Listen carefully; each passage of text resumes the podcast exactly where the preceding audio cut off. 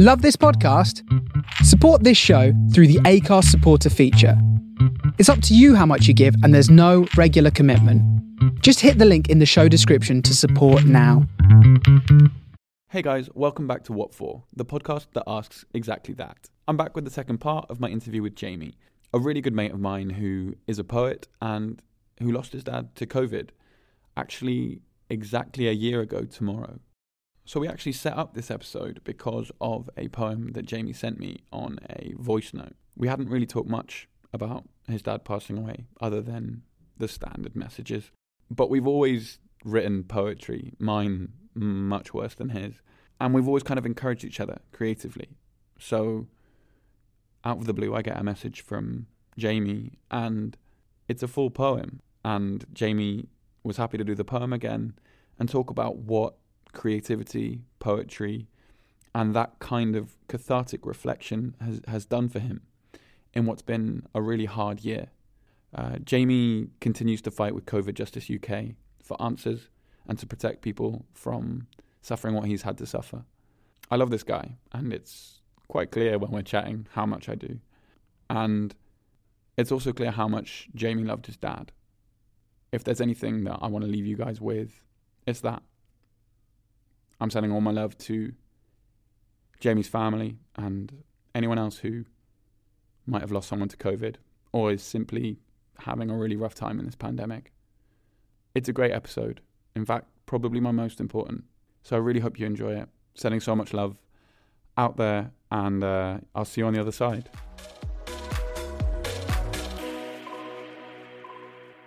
I met you. We we met in a in a in a beer garden, and, and I referred to you as as a bloke. Was it a bloke who wears a suit on a train? Like, oh, oh like, oh, because that's the name of one of your poems. What what's the title? I work in a suit. Yeah, and and, and, I, and and no one really got what I was saying, and I was like, "No, I know you. You work in a suit." And like everyone else was like, "What?" Yeah, man, we all work in a suit. I was there like being some like hipster journalist, and everyone else was there like working in big pharma or whatever the fuck you guys work for. and he's like, "Yeah, everyone goes to work in a suit," and I was like, "No, no, no," and you were like, "No." Like, fuck, you you've actually heard one of my poems, and I was like, "Fuck yeah, man!" Um, that, that that blew my mind. Yeah, yeah. You were famous, man. And we chatted about poems. And speaking from your songs in the car to awkward strangers in beer gardens, um, your words have beyond this sort of seismic shift in your in your life. Words have been a pillar of purpose for you. And and I was wondering if you could tell me what poetry has always given you and then what poetry is giving you today. I sort of came to it by accident a bit at primary school. I remember being in a band or trying to be in a band. Uh, Preach. We, yeah. and um, we were rubbish, really rubbish. I didn't I sort of picked up the guitar again because my dad played the guitar and never got as far as writing songs. But I think I did away from the band. I think I, I thought I'd have my own solo project and then and then never actually really wrote anything. In sixth form, I started writing a diary, like a journal thing. I just got dumped. This was so brilliantly teenagery of me.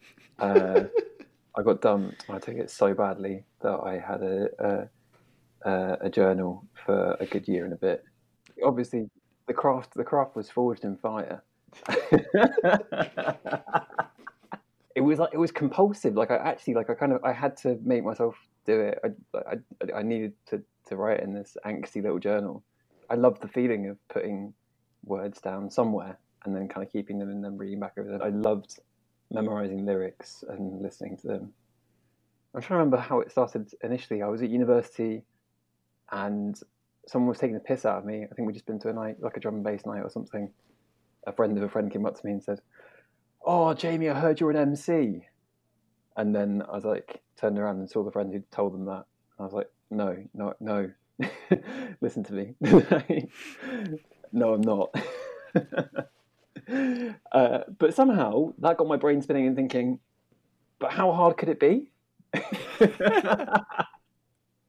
and this is thankfully not not, not going to lead me to really uh, doomed efforts to MC over drum and bass or anything like that. But um, it did get me like trying to, you know, mess around with words and rhymes and so on, and um, it never really led me anywhere in particular. But I loved doing it, and and and the kind of feeling of like the satisfaction of doing something that like I connected with and and liked actually like liked and was proud of was was something I'd, I'd not really felt before. And when we met, someone had started showing me these open mic nights in London. There was a really beautiful place in Stoke Newington, a night called Forget What You Heard, uh, about spoken word, where these two really, really lovely guys ran this night. It was so welcoming, so warm, so friendly. And I went there every month to do new stuff when I had it.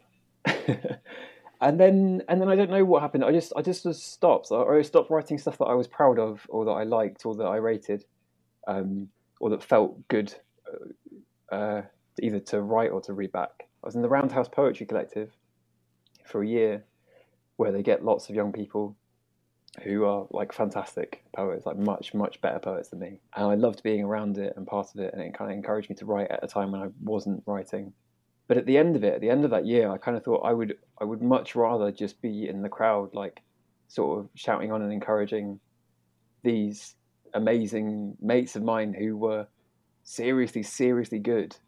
Who I should shout out actually, Sarah McCready, um, Rachel Omokoro, uh, we'll share their Instagrams on the What For, the huge What For podcast. Yeah, um, just, um, uh, yeah, just basically just people who were really, really great and had far more to say than I did. Another thing that's funny about it, because as I was showing you last week, like I've in in in little fits, I've been writing more again since Dad died, and and uh, I don't know why, but it's kind of coming. It's definitely coming out better. Like it's it's heavy. It's obviously very heavy and yeah, no uh, a bit dark. but aside from those heavy bits, weirdly, I feel much happier with it. I'm feeling like it's easier to get stuff out, and rhythms and patterns and stuff are like emerging a lot more easy, like like, like they did when I first started writing stuff. And when I really think back on when I first started writing, I was I was like going through some really stressful exams, and instead of revising, I'd sort of accidentally spent most of that nervous energy on writing poems. And I don't know what it says. I don't know if other people find this with other things, but when I've not been in that sort of state, the stuff that I've written has been a bit crap. So I, I, think so many uh, pieces of art are, are made off the back of pain. There's a whole school of creative educators who try and be like, yo, you know, you don't have to be depressed to be creative. like, because cause, cause I, don't, I don't know if it's a societal thing or it's simply like the time that we actually stop and, and connect to what we're feeling and, and, and expressing what we're feeling is, uh, is only when those feelings are like shouting at us. It's not even like, oh, great, now I have this wonderful subject matter to talk about. it's it's actually like just just the the process like feels really natural, and and and the and the like the the, the choice of words feels in in instance writing poetry that feels like it flows a bit more easily. I don't, I can't understand it. Maybe it's just focus, like, and and and almost necessity. I don't know if you call it activism, but but you're. Yeah, I'm. I'm going to call it activism. So, um, so tough. um, but it, it's a necessary outlet not only that, like right now and back then, like you needed a place to put that energy. You needed a distraction. Um, although I don't know, I don't know if calling it, describing it as a distraction undermines it because that, no. that's almost like it, it makes it secondary when maybe it's not. What do you think? It's funny because it's not. It's not that I just wasn't sitting down and doing it. It's that when I was sitting down to try and do it, it just wasn't coming out in a way like it does when I've been more tense or or mm. or, or I guess more like raw or something. So what was kind of like partly disheartening was that the times when I had previously sort of sat myself down to be like, right, you do love this thing. Let's do some more of it. uh, and then it was just like, oh no, you, you sure you love this thing? oh mate, that's, that's so real. That's so real, man. I think that I think that might be the most upsetting thing you've said in this entire interview. That's all right. You do other things. it's cool, man. Like, oh, man, you, do you remember that job where you wore a suit? I feel you. I feel you. Um, I, I, I mentioned earlier that maybe maybe we could hear a few of your poems. I don't know if you want to want to take a break and, and and do them now or like yeah. like does that does that feel exciting or or, or natural to you? Yeah well i mean there's a few i would wanting to show you for a bit. Um, Yes, i think i did. I think i did show you a few a few clips of them. Yeah Um, you, well you, you sent you sent me you sent me an audio like uh oh like a week ago. I was like fuck man sad jamie sad jamie's sick we should keep him that way how do we bottle oh this? man we should we should really upset him regularly just to really like drag him down Yeah. Okay. Well, we can do. Yeah. I'd like. I think I'd like to. Despite this being like the worst tee up to someone, um, like even by my standards, this has been self-deprecating. So then someone hoping to actually perform stuff. No, I Uh, think you've been honest about your doubts. I don't think you said you're shit. You just said when you're when you're happy, you're shit. okay. Cool. Well, let's do the. Let's let's start off with the one that I just wrote. 'cause I think it encompasses a fair bit of the stuff that we talked about. Okay. Eyes closed can lift off. I switch off. The part of my brain that counts the TikToks and loses one from each of my pairs. There. Try and stare now. Who are you trying to stare down with your loss running down your face, painted in mascara, man? I know how that feels. The realness, the finality, pain brings clarity.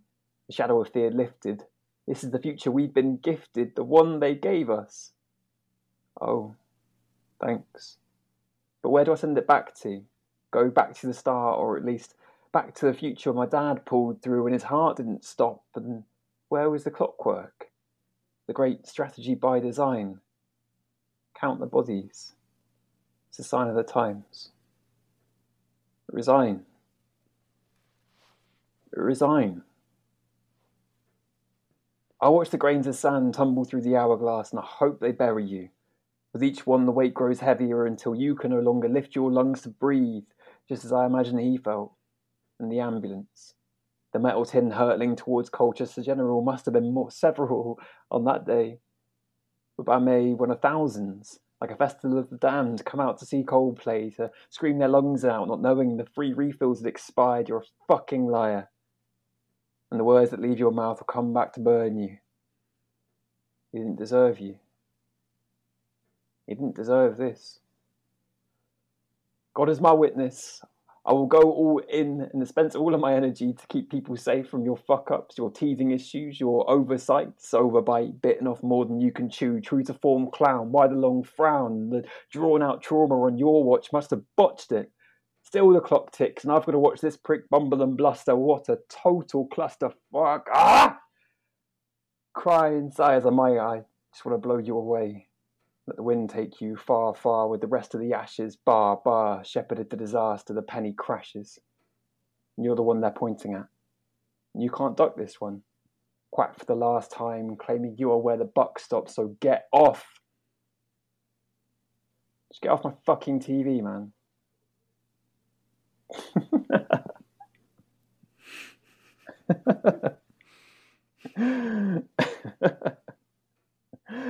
sort of signposted literally almost the majority of those references, I think, throughout the discussion. yeah, yeah, that, was um, that was a solid summary. Um, what does it feel like saying that? I think in itself, like putting those words together is is an example of something that is cathartic, but I know on its own does nothing. I don't know. It, it's this weird line where the, the, the purpose of, of writing something like that was was just for me. It was just that was satisfying and like validating me in a way that was like, uh, I don't know. I guess I, I feel entitled to, to, to feel these things, Hmm. um, and and it's wrong, and and sort of trying to pull that together and try and share it. Um, you don't get to like sort of scream really in, in interviews very much. Um, certainly not in my experience with uh, going on BBC and Channel Four and stuff. You can barely get a word in edgeways, let alone like Yeah, man, that's, that's just big media, mate. yeah, certainly. Like personally, it is. It's helped me like, yeah, just just straighten things out in my head.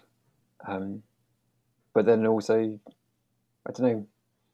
This whole this whole um, last few months has been a big nostalgia trip. There's been, as I said before, a lot of cartoons. There's been trips to skate parks, which I haven't done since I was 18. Uh, trying to find like things that I know that like made me happy and smile and uh, yeah, feel a, a bit more alive. So so when I think about poetry, I think about doing open mic nights. I think about being like terrified, but also sort of yeah, um, when it goes well, kind of like a, a, a satisfying recognition, both like being able to share something, um, and you're not the only one who feels it, uh, and also uh, probably more like um, weirdly validating uh, experience of being like, yeah, that also wasn't rubbish, which is which is the bar I think for most of this stuff. Um, for me, anyway. Yeah, I mean, doing these interviews and, and just reflecting on on purpose um, and and this whole what for hashtag trademark um, question, and, and the reason I always start with a story is, I suppose it's because I I am a writer and would like to see myself as a storyteller, um, because it's th- it's my only way of of making sense of anything. What your poetry and what your poem, and maybe that's because it's good what your poem did, and maybe that's why you're happy to send it to me in an audio note in a way that you haven't um, with, with perhaps uh, previous poems that might have sucked. Um, was because that story makes sense, and and we don't always have an hour or whatever long podcast interview to to go through where we're at, to to be interviewed. So it's almost like your poem can let you listen to yourself and right now yourself is screaming. Yeah, and that's why everyone wants me on there. Get me on the podcast, the uplifting dude. this guy's fucking jokes. I mean, I'm I'm happy I'm happy that what prompted me to get you on here wasn't your dad passing away. It what prompted Yeah. me to get you on here was was your poem. Yeah. Um, so I hope that I hope that means something because it meant something to me when I heard it here because yeah, you're you're mourning, um, and I'm I'm here, and that there's like for me, and, and and I've had this with other people who've been suffering. Like that distance um, is is a lot, and so to hear you in your story as you tell it, and, and your poetry for you is is how you curate that story and, and, and piece it together.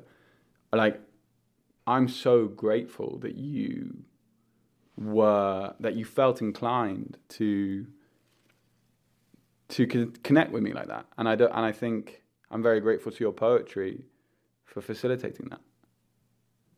Thanks, man. Yeah, it's it's it's been a it's been a funny thing, for sure. Yeah, But but yeah, it's finding a place to, to share it and, and be heard is is amazing. Particularly, uh, as I say, across distances with you and your your audio duvet cave, and me still in my little corner in Bristol. yeah.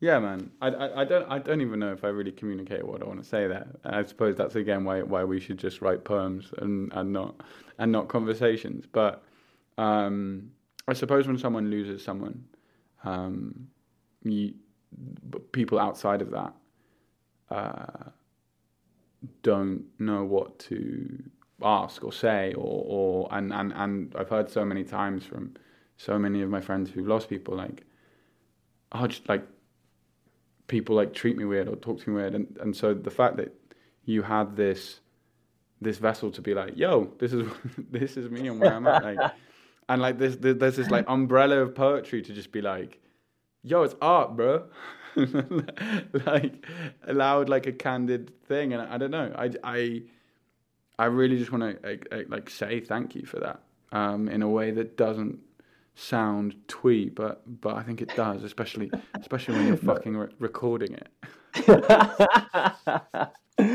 no, it's all right. I mean, I yeah, thanks, man. I I, I appreciate it. It's it, this this the, the the the experience of of of really of grieving and then other people trying to be there and talk to you has been like a bit of a revelation really just the simple things and it depends i guess when you're speaking to them uh, how everyone's doing, but like simple questions like "How are you?" for example.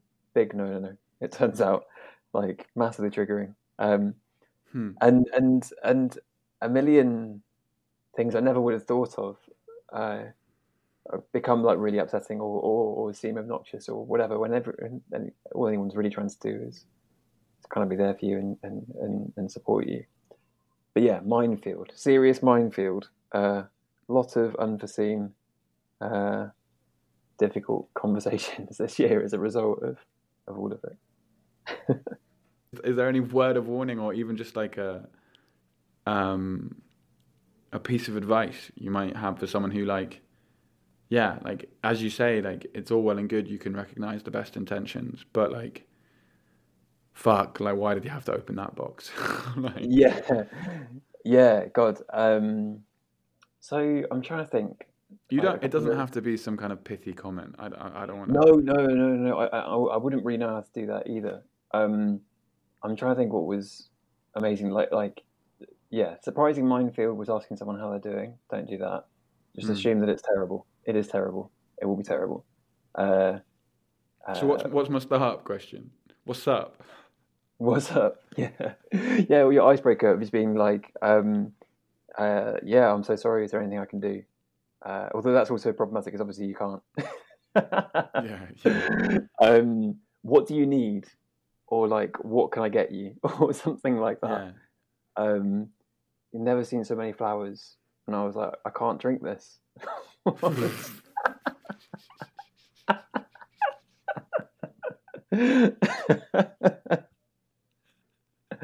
I just like, what are these for? I don't understand. I've actually, we've actually, we've run out. Not only can I not drink them, they're they're taking over drinking drinking vessels. this is a massive inconvenience, and they're going to die anyway. Thanks for that. This is a massive inconvenience. um, Just like but, big uh, email, like thank you for these massive inconvenient subject line. Yeah. yeah, yeah. um, and it's probably about that point that you start realizing that like you're maybe being a bit irrational and you're like um and you're, I mean but flowers are a bit irrational too. Like like, like they're an expression of love of course but like I don't know maybe I'm just bitter because I got hay fever. Um yeah that was so I was um sent a box of wine and a bottle of whiskey and I was so grateful for that. Although probably pretty enabling. Um, something you can eat. Someone someone made us a cake. Um, uh, one of Mum's neighbours made us a cake, and that was fucking amazing because uh, it just felt totally incapacitated. And one of my friends gave me their login to Disney Plus, so I watched so many cartoons, and yeah, that was pretty special. Um, yeah, yeah, that was that sort of stuff was was good we've spoken a lot about your dad and your ma and your family. I wondered What, what do you think um, he would have said his story was? Like, how do you think he would have answered the first question of what formed him and, and how he defined himself? Yeah. Uh, if it's a shit question, by the way, feel free to ask. No, no, no, no. I, um, I think my dad's again like this is God. We sound like a very predictable family. My dad modelled himself a lot on his dad. Uh, his dad was like quiet, fixing stuff, taking things apart, problem solving way. Although quiet wasn't always my dad, so I don't know where he got the more loud, showy offy streak from because it wasn't his father. Um, uh, um, I think uh, he would have been or considered himself quite like a bit hippie-ish when he was younger. But got a bit more disillusioned when he got older. I don't know, just he had a really big heart. Would fix hmm. anything for anyone. That was really his jam.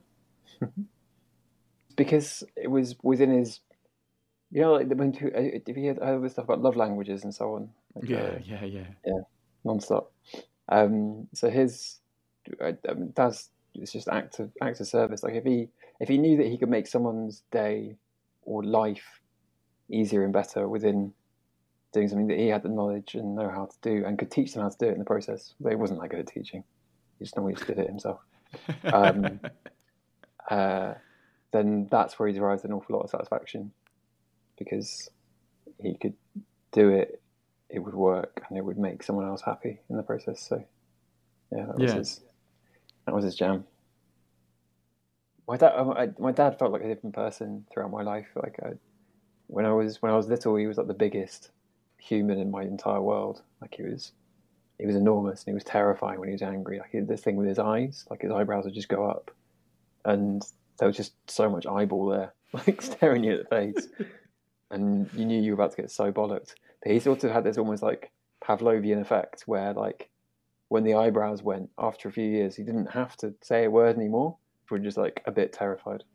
Um, but then that also meant that he was this massive, cuddly creature um, the rest of the time when he wasn't. When, when me and my brother weren't fighting basically, which which happened sometimes. Um, when I was a teenager and kind of growing up, I had I had a like, and this is probably the show offy bit that comes through. Uh, I had a habit of doing activities and things that always seemed to get me injured. Um, like I, I, I took up this is lame, but uh, rollerblading at skate parks very, very young and brought a lot of injuries. But dad was kind of always there to like first like encourage me, um, and then pick me up whenever I stacked it. Um, and I've lost count of the number of times that I did stupid stuff where I was kind of asking, or very likely to end up hurting myself. That I convinced him that it was a good idea to let me do it. And to his credit, he let me find out for myself that it was better to think things through uh, but but he kind of always had my back, so that was pretty amazing. What a legend. And I can assure you that Jamie continues to do stupid shit, and I'm not sure how much he actually learns from it. But I'm so grateful to him for sharing those stories about his poetry and his dad and the past year. Thanks, man. And thank you guys for listening all the way to the bit where I do the talking. Tune in next week for another episode from the What For podcast. I'm really excited about the next three episodes that I've got in the tank. One is going to be an extra special one uh, about Ramadan, as I did a big special with a whole bunch of interviews last year when I tried Ramadan for the first time. And um, I think I'm going to do it again. It starts, I think, April 12th, so I'm going to try and get out before then, but that's going to be a bit of a different style. So I hope you guys enjoy it, and until then, stay safe, stay well, and look after each other.